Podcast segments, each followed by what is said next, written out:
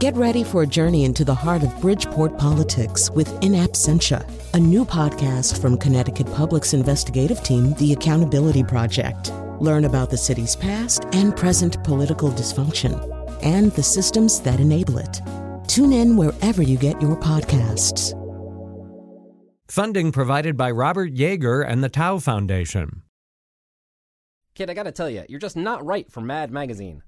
Why not? Your artwork is bad, and your jokes aren't funny. On the plus side, where'd you get those shoes? Oh, you like them? No, it was a joke. I thought it would be good if you knew at least one. Kid, look at me. Yes, sir? And second thought, uh, look somewhere else. Look at that avocado plant. Its name is Arthur. Now that's funny. Kid, it's nineteen sixty-four. People need to laugh. All you got is this picture of a fly. That's not a fly. It's Ed Sullivan. He's trapped in a play by Sam Beckett. Uh, I don't keep up with football. Sam Beckett writes plays. Yeah, like I said. Wait a minute, kid. Maybe Ed Sullivan is a fly. He introduces the Beatles. Get it? And Vermit's Vermits and Topo Scratchio, the little Italian louse. Then Ed buzzes over to that set of Alfred Hitchcock Presents, and Hitchcock kills him with a rolled-up copy of Mad Magazine. Now that's funny, kid. I'll give you twenty-five dollars for that idea. That was your idea. Uh, then you give me twenty-five dollars. I got no money, Mister Gaines. And you're not funny, but neither are Wayne and Schuster, and they've been on Sullivan fifty-eight times. It's some kind of Canadian experiment. Now, there's an idea. Canada decides, instead of a space program, to develop one joke. Can you write that one, kid? I don't think so, sir. Nothing like confidence. I like you, kid. You remind me of how funny I am, because you're not. I'm going to keep you around. How does two bucks a week sound? Great, sir. Of course, you still owe me for that joke. I'll take it out of your pay. Well, that's okay, because Mad Magazine is the cultural institution that shaped me, so I could be in a mental institution. Kid, that was a joke. My first one. I'm on the road to making three bucks a week. So here's a show about Mad Magazine. And now, the only nude model Don Martin ever used, Colin McEnroe. That's right, and there's actually a, a part of my body that makes the sound plate. Uh, at some point today, we really do have to talk about the sound effects in Mad Magazine. Um, and it's really the only Mad Magazine about which you would talk about the sound effects, but uh, that's one of the many ways in which it is completely unusual. So I'm holding what I believe to be the latest issue of Mad Magazine, uh, and there's a picture of Donald Trump and Alfred E. Newman. They both have the Donald Trump hairstyle, and I was kind of thinking, you know, I mean, really, if Donald Trump represents the end of history, which I think he may. This this could pr- be like the, just the it's the perfect reason to do a show about Mad Magazine, and and perhaps it'll be the last mag- Mad Magazine ever, because history will end. Uh, and and on a perfect note, Alfred E. Newman and Donald Trump side by side. All right, so so many things to talk about here, but first of all, let me tell you who we're going to talk Uh, too, about these things. Uh, John Ficarra is in a studio in New York, N P R Studios in New York. He's been executive editor of Mad Magazine since nineteen eighty-five, so that means uh, he turns thirty as an editor this year. Uh, joining us by phone, Bill Oakley, a television writer and producer. His credits include Futurama, The Cleveland Show, Portlandia, and The Simpsons, where he worked for seven seasons and won three Emmys. Uh, a little bit later, uh, we're going to talk to Bill Shelley. He's the author of Harvey Kurtzman, the man who created Mad and revolutionized humor in America. Um, so all of that, plus your phone calls as we go along. Uh, but first of all, I, I think I am going to begin. Uh, yes, Mad is a cultural institution, but it's also a cultural institution that people kind of meet individually. I mean, it's not like a movie that everybody goes to, or a play that everybody goes to, or a record that everybody buys. It's something that you kind of encounter if you're going to, on your own terms, in your own space, under unusual circumstances. And certainly for me, it really did feel like this Promethean secret, like I was stealing fire. You know, it was sort of the early to mid-sixties. Um, it was kind of, there was still this kind of Eisenhower cheerfulness suffusing everything. People were not asking a lot of hard questions or critical questions. Cynicism was not in fashion. And suddenly uh, I found this magazine which suggested that the things in advertising were not true, and that many of the things that I had been told were good were not. Uh, and I felt just like this portal opening, taking me to a world that I had never inhabited before. So I'm guessing this might have happened with both of the guests that we're going to start out with. Uh, John Ficarra, maybe uh, you could just talk about yourself as the young reader of Mad as opposed to its executive editor. What what was your uh, epiphanic encounter with it? Well, you could just replay the tape of what you just said, because I think that's pretty universal. And like, oh, my God, this magazine exists, and it's talking to me.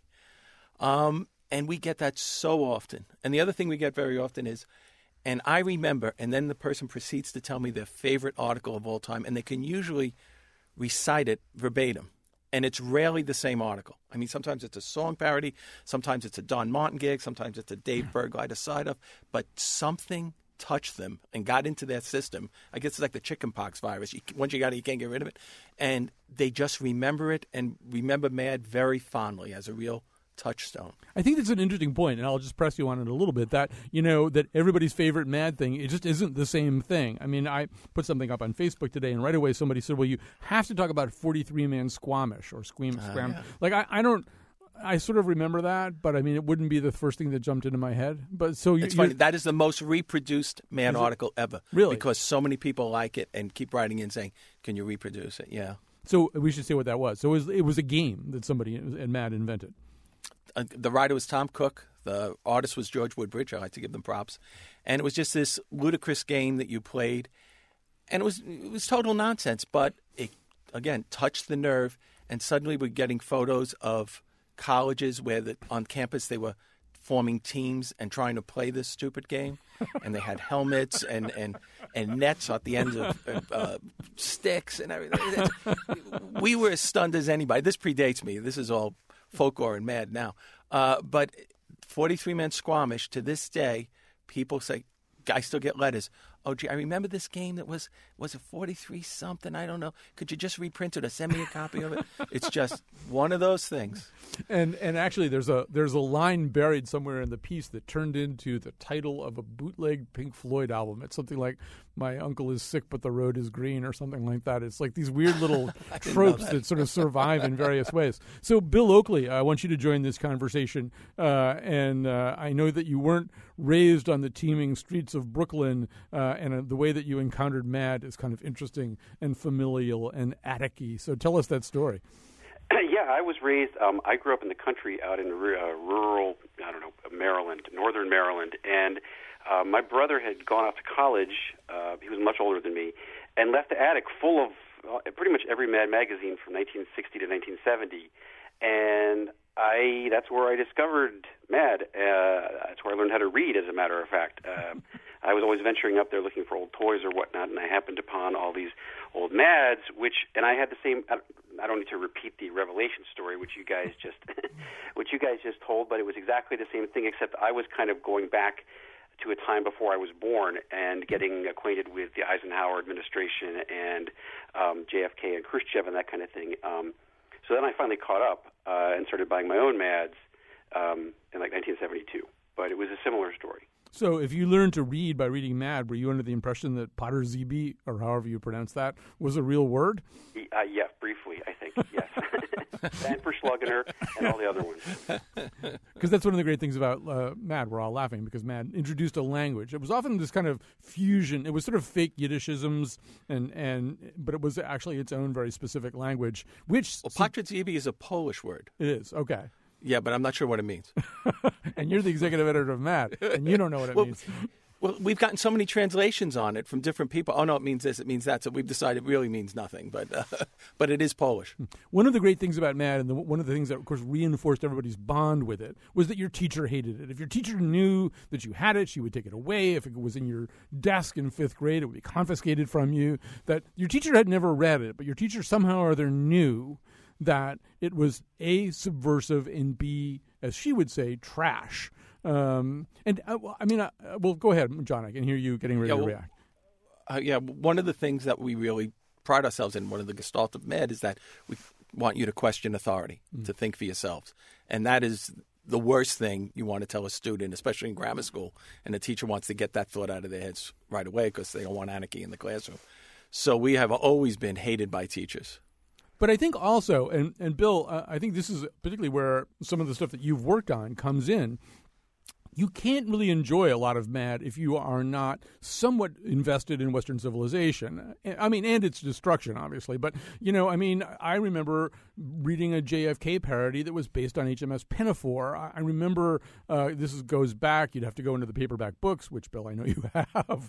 Um, sometimes Mad would just print a poem, a classic poem verbatim, and illustrate it in a really funny way. So you'd read Rime of the Ancient Mariner or Casey at the Bat or something, and there'd be all these uh, terrific uh, illustrations of them. And and there was this kind of sense that, although your teacher thought it was trash, in fact, in order to get the jokes, you actually had to know something, which I think, you know, I realize the Simpsons writers' room occasionally looks like some kind of Harvard annex. You know, it's sort of the same thing, right? There are all these jokes that you, you can't be stupid and understand this. Uh, you know, it's a cliche, but it, the phrase "broaden your horizons" comes to mind. Um, there's Mad draw uh, drew and draws from such a you know from such a huge variety of American experience that you know you're like I really I know a lot about Estes Kefauver from reading from reading Mad, you know, and, and and things like that, which I never would have had any acquaintance with otherwise. Um, and it's true. It definitely, it, you know, to repeat the cliche, it broadens your horizons. It it it, it draws from such a, a, a wide rainbow of American culture that, like, you know, you can't help but learn stuff. You know, and I think here's the, the, one of the other revelations that might have touched some of us more than others, like maybe the three of us more than others.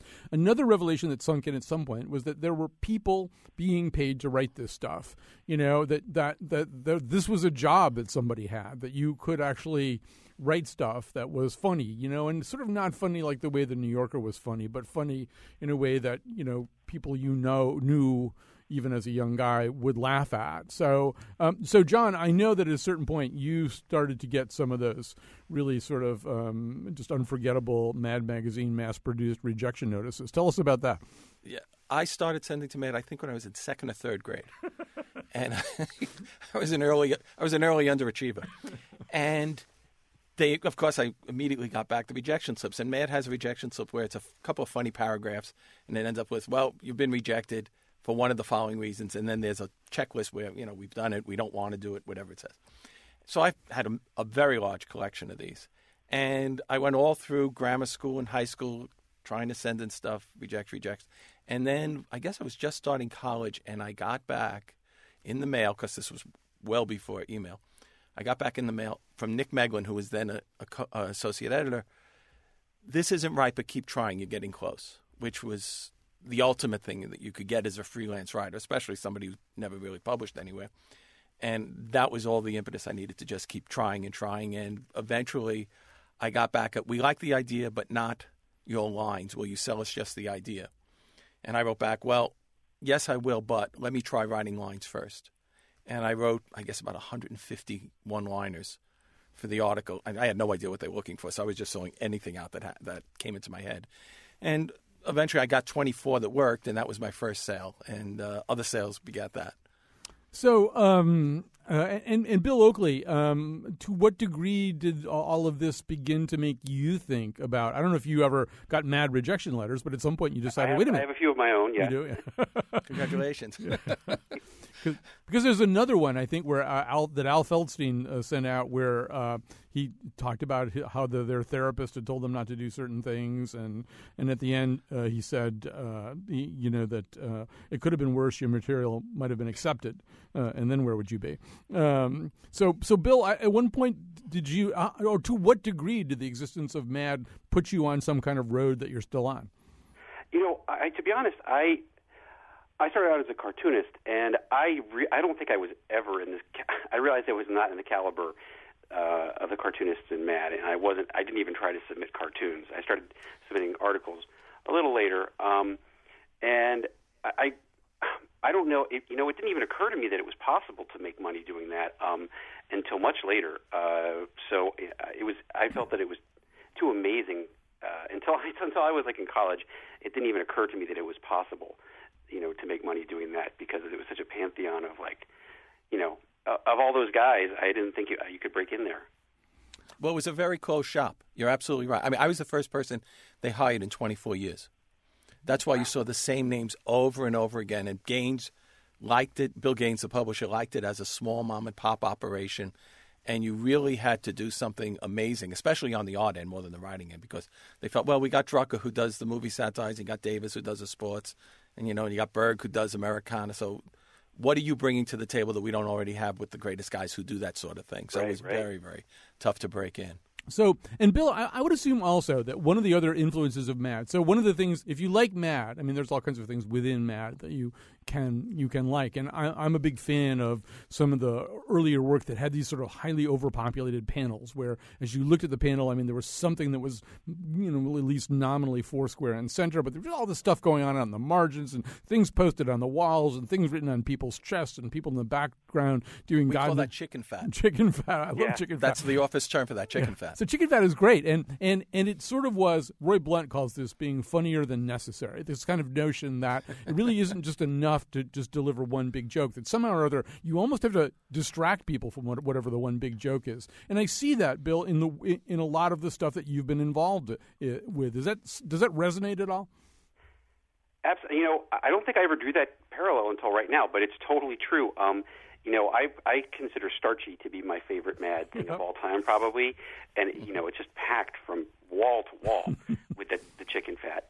And um, I think that, yeah, we feel, uh, certainly people I've worked with feel like we're not really fully delivering if we don't cram something into every panel, even if you have to freeze frame to see it. Um, and, I, and I think that's probably where that same ethos came on The Simpsons, even when, you know, before D V Rs, people had to use you know, video recorders to pause and freeze frame and to read those signs. Um, I think that's probably why we did it. The stand, the bar had been set for that kind of thing, you know. There's a there's a Simpsons episode. I can't put any kind of frame around it other than I believe they're at a, a Duff beer factory, and these bottles are going by. Bottles are going by really fast on this conveyor belt. One of them goes by, and it has Hitler's head inside it. Yeah, yeah, there, that's a perfect example. Of that kind of and and I just that's a Mad Mag. That's chicken fat to me. That's a Mad Magazine thing. You know, so something would would flash would do the equivalent uh, in a panel of flashing by you, and you go, wait a minute, what was that? Oh yeah, there's never no go wrong with Hitler I mean, in the comedy world. Yeah. I'm fairly certain that every single person on The Simpsons, at least in the old days, and probably still, um, was a devoted reader of Mad Magazine. And I think there's a huge amount of of ripping off Mad Magazine's um, tropes in the series, um, you know, because they're because they're great. Yes, there's. I have stuff that's still embedded in my mind. I couldn't even tell you the exact Mad Magazine source, but there's a phrase, a left-handed one with a belt in the back. And I have no, I, I was applied to something that couldn't either be left-handed or have a belt in the back. And, and just, I, I, to this day, I, there's moments in which I will sort of plagiarize that somehow. It's just sort of stuff that sticks in your head. Hey, we've got to take a quick break here. We're going to come back with more of Mad Magazine. Uh, thanks so much to Bill Oakley, television writer and producer for Futurama, The Cleveland Show, Portlandia, and The Simpsons. We'll be back after this. I'm always amused. All right, we're going to talk a little bit about the history of Mad and, and how it came to be, and how and who made it, what it what it is, and, and what it was. Uh, John Ficarra is with us. He's uh, been executive editor of Mad Magazine since nineteen eighty-five. He joins us from the N P R studios in New York, and now joining us. Thanks again to Bill Oakley. It was so great to have him on. Uh, Bill Shelley's joining us now. Uh, he's the author of Harvey Kurtzman, The Man Who Created Mad and Revolutionized Humor in America. Before we go to Bill, um, so John Ficarra, you know, over the years, and particularly when I was um, younger and reading Mad, uh, occasionally there would be obviously usurpers and pretenders to the throne, and there were they had names like Cracked and Sick and stuff like that, and I never liked them as much as I liked Mad, and some of that may be that I imprinted like a baby duck. But I think another part of this, I was thinking about this today, was that there was, after a while, a sense of what in the movies we call auteurism about Mad, that after a while you really did start to know, you know, who Sergio Aragonés was, or who Dave Berg was, or who Al Jaffee was, or going back to Harvey Kurtzman, Bill Elder, people like this. If you were the kind of person who read the magazine kind of carefully, it really was the product, as you say, of this somewhat closed team of people who, you know, had this kind of unvarying standard that they hit. You're absolutely right. In fact, I went even one further. I would know who Gloria Orlando was, who was Bill's secretary and listed on the masthead, and Jack Albert, right, Bill's attorney, who we put Jack Albert lawsuits. For some reason, I would pore over the masthead every issue, in addition to reading every word many, many times.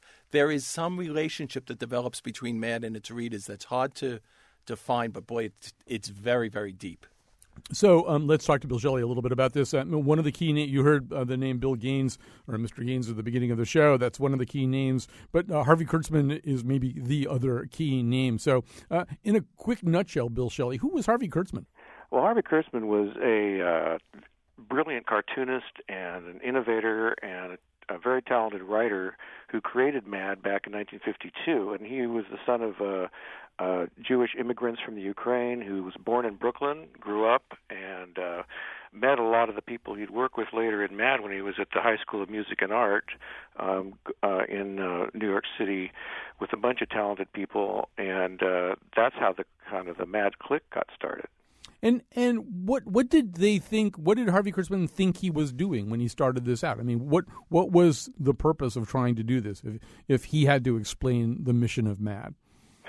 Well, the initially the impetus for Mad was that Harvey was working on uh, doing war comic books, and he was completely worn out by all the research. And so the idea was, let's do a, I want to do a comic book that's easy. And and the thing that he did from his youth was satirical cartoons of his friends, of his teachers, and things like that. So he naturally decided, well, I'll do an easy comic book about satire and make fun of uh, of things, and that's there's no research in doing that. There's just the stuff that me and my friend, my buddies, uh, joke about, and so that's how he started doing Mad, was just as an easy comic book, and it gradually developed into something uh, a lot more than that. But it started with a very simple idea. Um, and, and, I mean, there's this, first of all, we should say this biography, we, I, we should say something about the biography. This is um, a a large biography. It is a comprehensive biography. Uh, it is a biography that was not approached uh, casually uh, by you. I mean, uh, this is something you worked on for what, about four years? Uh, that's right. I mean, I took a break for a few months in the middle to do something else, but yeah, about four years ago, um, my publisher asked me if I'd be interested in doing a, a biography of Harvey because he knew I was such a big fan of Kurtzman's work. And, of course, I jumped at the chance and uh, spent – it ended up being a much bigger job than I ever thought it would be because, you know, Harvey Kurtzman is considered one of the gods of comic books, and he's a genius and a brilliant creator and somebody who's influenced so many people. It's just hard to even – you can't even exaggerate his influence. And so John Ficarra, I mean, first of all, I feel as though Mad, uh, you as executive editor of Mad and Mad Magazine in general, seems keenly aware of its history, maybe a little bit more aware of its history than a lot of publications of a comparable age. Um, so, I mean, I, I assume, first of all, that as that kid who discovered Mad, you were, uh, although there were two iterations of Kurtzman, and, and maybe we can get to that, but at some point you became aware of Harvey Kurtzman. Yes, but the Mad that I knew was really the po- and, and first started reading was really the post-Harvey Mad, mm-hmm. because the first twenty-three Mads were comic book in size and it spoofed other comics. Mm-hmm. And then with issue twenty-four, uh, the magazine became what Bill Gaines called a slick, which was a black and white but regular magazine size uh, product. And Harvey's vision for it, and Bill can speak to this better than I can, but I think he really wanted to do almost like a funny version of Life magazine. And if you look at issues twenty-five, twenty-six, twenty-seven, when Harvey was doing the issues, it sort of looked like that. And then Harvey and Mad parted, and I think issue twenty-eight over Harvey wanted fifty-one percent of the magazine, and Bill would not give it to him. So they basically parted ways, and Feldstein came in as the editor, Al Feldstein, and he really took the magazine in a much different direction than Harvey did. But for everyone's uh, benefit, that became the magazine that I think most people identify as Mad. It was under Feldstein that Don Martin came in, and we started the movie parodies and Dave Berg and The Fold-In and Al Jaffee and the snappy, snappy Answers to Stupid Questions. All of that came post-Harvey in the Feldstein years. You know, I mean, a whole bunch of names that we just said brings me, Bill Shelley, to one of my other points, which is that, you know, the, your Kurtzman biography reminded me that Mad, even maybe more than early radio and sitcoms, was this kind of huge sledge piled with Jewish humor, dragged into our midst by draft animals who were underpaid writers and artists from Brooklyn. You know, that that um, that that they're still underpaid, by yeah, the way. That's good.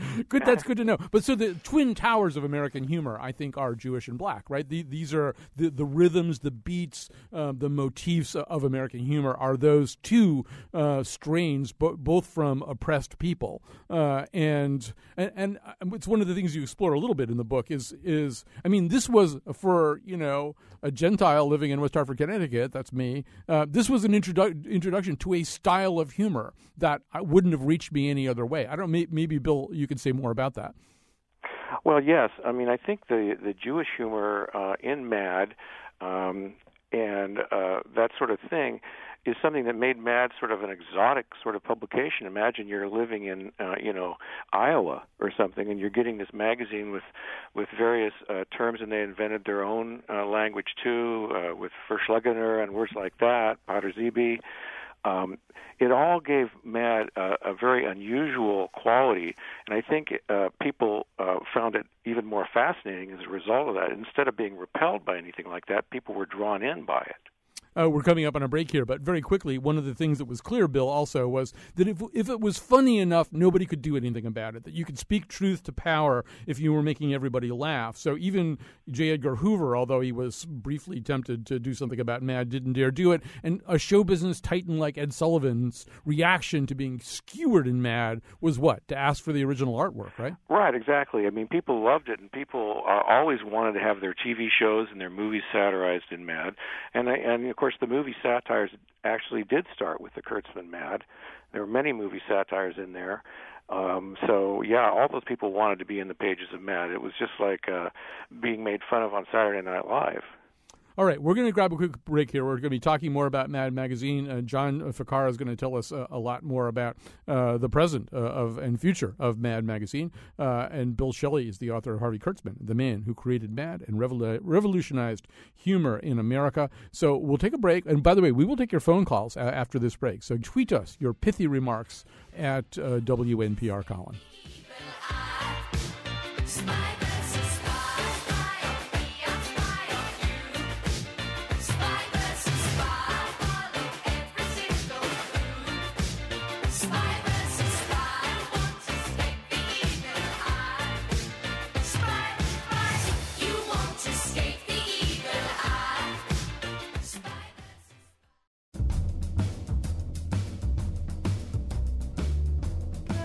Today's show was produced by the usual gang of idiots, Jonathan McPants and me, Kyone Wolfe. Greg Hill appeared on maps of hills named Greg and in our intro and tweets for us at W N P R Colin. Our interns are Dan Schultz and Sarah Flaherty. The part of Bill Curry was played by Alfred E. Newman. For show pages, articles, and photos of the Here and Now staff acting out Spy versus. Spy cartoons, visit our website, W N P R dot org slash Colin. And now, back to Colin. I'm sure somebody at Mad Magazine is working on Marco Rubio's Water Habit uh, parody also as well right now, but uh, uh, the magazine uh, keeps up very well with things. John Ficarra is with us. He's the executive editor of Mad since nineteen eighty-five. We've got a lot of uh, people calling in. I want to get to them, Jennifer in particular, because I want to talk about the relationship between uh, women uh, and Mad. But before we uh, get to Jennifer, uh, just one thing I do want to ask about, John. So, you know, I mean, it doesn't take uh, very long to find people who are influenced by this. I mean, you heard Bill uh, Oakley say that probably everybody who ever wrote for The Simpsons was a Mad Magazine writer. Our producer, Jonathan Mickle, McNichol, found uh, Roger Ebert saying, I learned to be a movie critic by reading Mad Magazine. Mad's parodies made me aware of the machine inside the skin. Uh, Stephen Colbert, talking about David Letterman, said his disregard for status and respectability, that's it. It reminded me of Mad Magazine that way, to say nothing of the fact that David Letterman slightly resembled uh, Alfred E. Newman. Um, and I can't Can't find any proof, but I just I would stake my life uh, on the idea that Tom and Ray Maliazzi, the Car Talk guys, uh, were just uh, uh, weaned uh, on Mad Magazine. I mean, it just has to be the case. Everything about their style of humor suggests a deep familiarity with those comic tropes. Do you have one or two other favorite examples of people who just sort of surprise you by having turned out to have grown up reading Mad Magazine? Two years ago, we did a book called Inside Mad, and I was looking for someone to write a celebrity intro for it, and I reached out to Judd Apatow, and he immediately jumped on it. Mm-hmm. And right after that, I started getting letters and inquiries from other people saying, I'd like to write something, I'd like to write something. And we got this tremendous caliber of people from all walks of life, everyone from the Ken Burns, uh, the documentary filmmaker who grew mm-hmm. up reading Mad and loved it, obviously Weird Al Yankovic, who I think is just the embodiment of bad music. Um, Roseanne Barr wrote a terrific article about how she was the only Jews living in Salt Lake City, and her and her father would go down to the drugstore and read the issue on the stand. And after a while, the drugstore owner got mad at them and said, you know, this isn't a library. And her father got very upset about this and stormed out of the store, but not before taking one of the, the subscription cards. And she said that was the only card that uh, the only magazine that he ever subscribed to was Mad. And what got him most was seeing all the Jewish names uh, on the masthead and in the and, and in the credits of the magazine, really sticking it to powers that be. He just thought that was the greatest thing as a Jew living in Salt Lake City.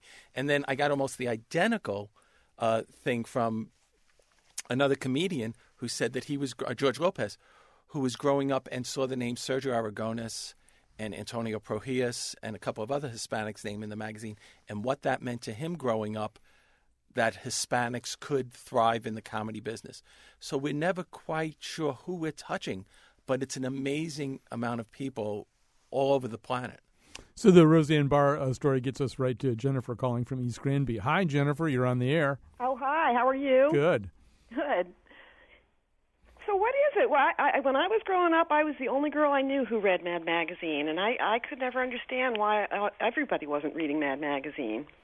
Well, I can tell you that my uh, ex-wife was a Mad Magazine reader and really maybe the person responsible for my whole Promethean stealing stealing fire theory uh, of Mad Magazine. So, John, what can you tell us about that? I mean, there haven't been very many creators uh, at Mad who uh, were women. What can you tell us about the relationship between uh, Mad and, and women?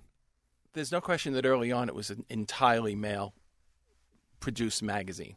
And one of the things that Nick Meglin and I tried to do is really change that and bring on more women contributors and hopefully more more women readers. It's funny, when we did a, a demographic survey, Mad is something like eighty-two percent, eighty-three percent male read. We do have some read, female readers, but not that many. But the female readers are the more vocal ones. They're the ones who keep writing letters to us and things like that. So I don't know if there, there were more female closet readers who won't admit it, or maybe maybe our just our figures are just wrong. Certainly, we don't set out to just write for men. I mean, that is not our we, – we try to write what we just think is funny. And there's no question that Mad's humor is a little bit more aggressive than the typical female humor.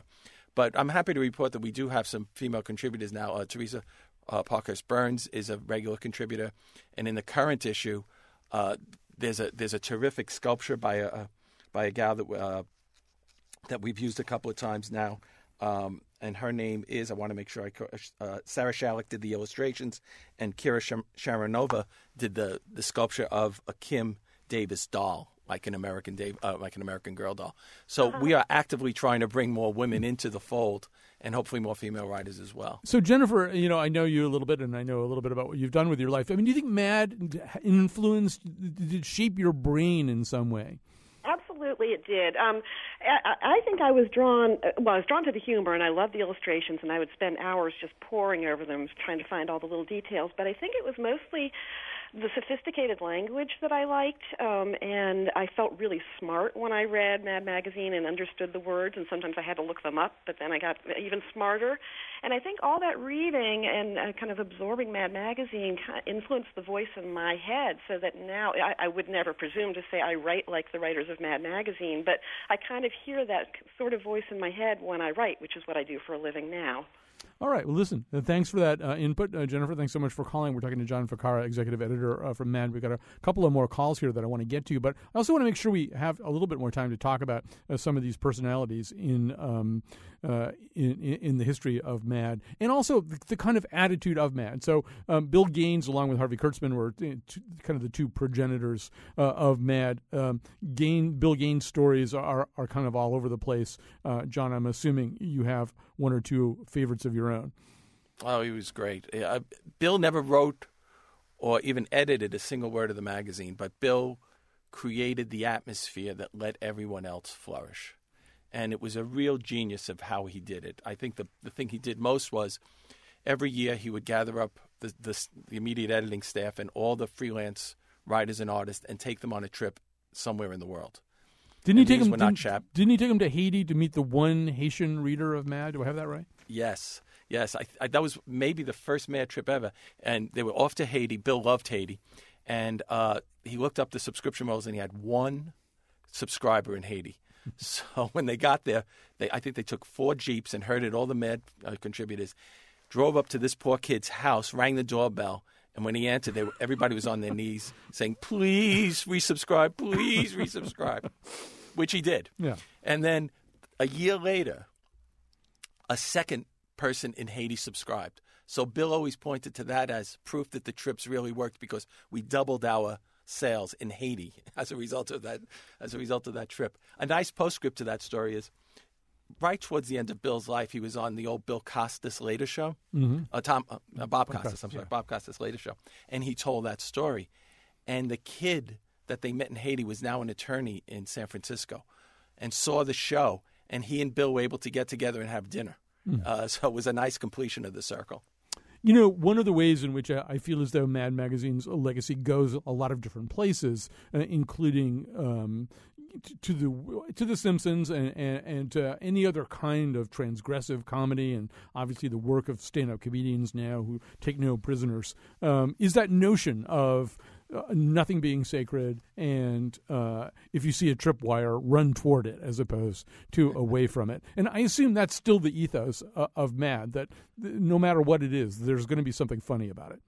Yes, within reason. Yeah. The one thing that we Mad never does or ever did was do victim humor. Mm-hmm. So when we never made a joke about a patient with AIDS. Right. However, Reagan wouldn't say the word AIDS, and we were all over him for that. So we, we sort of draw that line there. And we, we'll also, um, like I said, just never do the, any kind of victim humor. When Amanda Bynes started acting crazy, we were doing stuff on the blog about her. But once it became obvious that this was just not a spoiled celebrity out drinking every night and making a fool of herself, that she actually had mel- mental conditions, we shut it down. You don't see any jokes about her in Ever, you know, after that, it, there were some there were bigger fish to fry than us to make uh, fun of victims. Um, there's a story that I've read about you being stuck in the Mad offices uh, on nine eleven, sleeping in the office. Did you get stuck there on nine eleven? I did. It wasn't my finest hour, but you know, uh, I couldn't. I, I live on Staten Island, yeah, and there were reports the ferry wasn't running. And we're up in Midtown, so I said, I'm going to walk to the ferry, and then there may be no ferry, and I'm going to get stuck down there. So I said, I'm, I got a sofa in my, ca- my office. I might as well just spend the night. So I'm sitting there, and not much happened. I said, gee, you know what? The producers were really hot then on Broadway. I said, maybe I can go down and get a ticket, because I couldn't get a ticket. So I went down, and of course, stupid me, right, expecting Broadway to be open on the night of nine eleven. Mm. Uh, and they weren't. So th- we, you know, it's even stupider thinking that I could laugh on that night. It wasn't my finest hour. Mm. Uh, but it's great that you can tell that story, too. Uh, let me grab a, a call here from George in Glastonbury. Hi, George. You're on the air.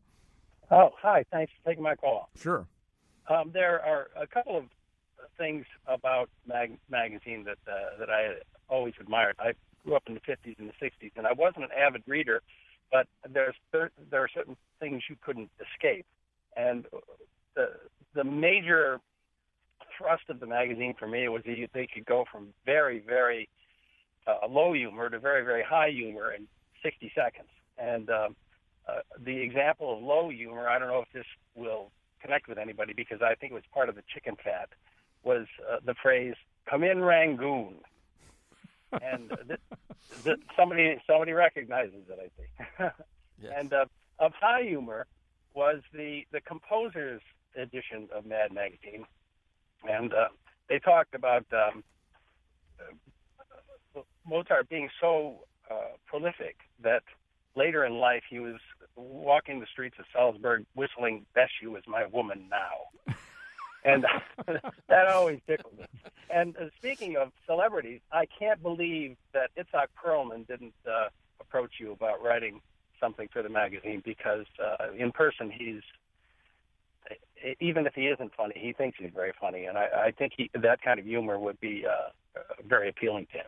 Well, you know, a lot of people did have approached Mad Magazine. I mean, Ernie Kovacs uh, wrote for some of the early issues. I mean, people did, people who had established themselves in other fields, John Ficarra, did want to write for the magazine.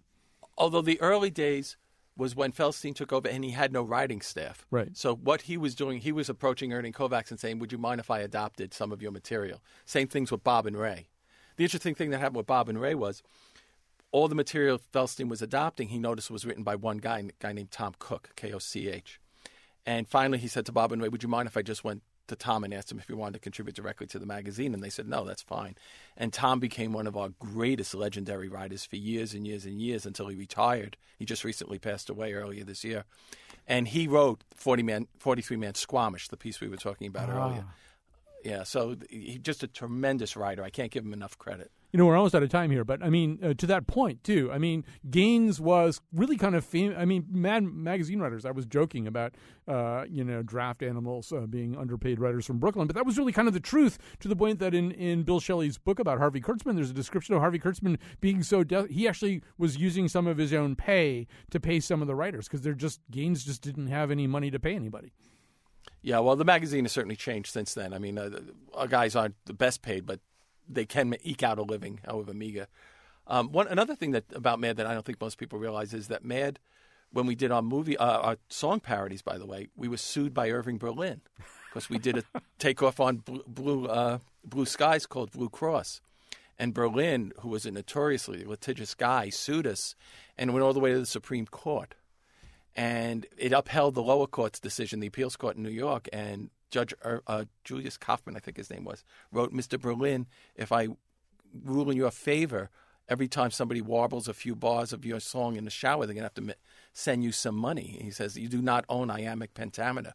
And that really set the standard now for, you know, all the morning zoo shows that do song parodies and Weird Al and things like that. It was all based on the Mad Magazine uh, lawsuit. John Ficarra, we have to stop. I hate it that we have to stop. There's so much more to talk about, but thank you so much for joining us. John Ficarra, executive editor of Mad Magazine. Since nineteen eighty-five, he turns thirty as an executive editor uh, this year. He's been joining us from New York. Thanks to Bill Oakley and Bill Shelley. Also, special thanks to Jonathan McNichol for producing this show. We'll be back tomorrow. Look out, man! He's got no brakes! Don't be worried, I don't even care. What? Me worry, worrying can't get you anywhere. What if we did some sort of audio fold-in, like they have at the back of Mad Magazines where it says something and then you fold it and it says something else? But then I would have to say it backwards? Ugh, forget it. See, this is why we need you to pledge to our station. We need more comedy writers on staff.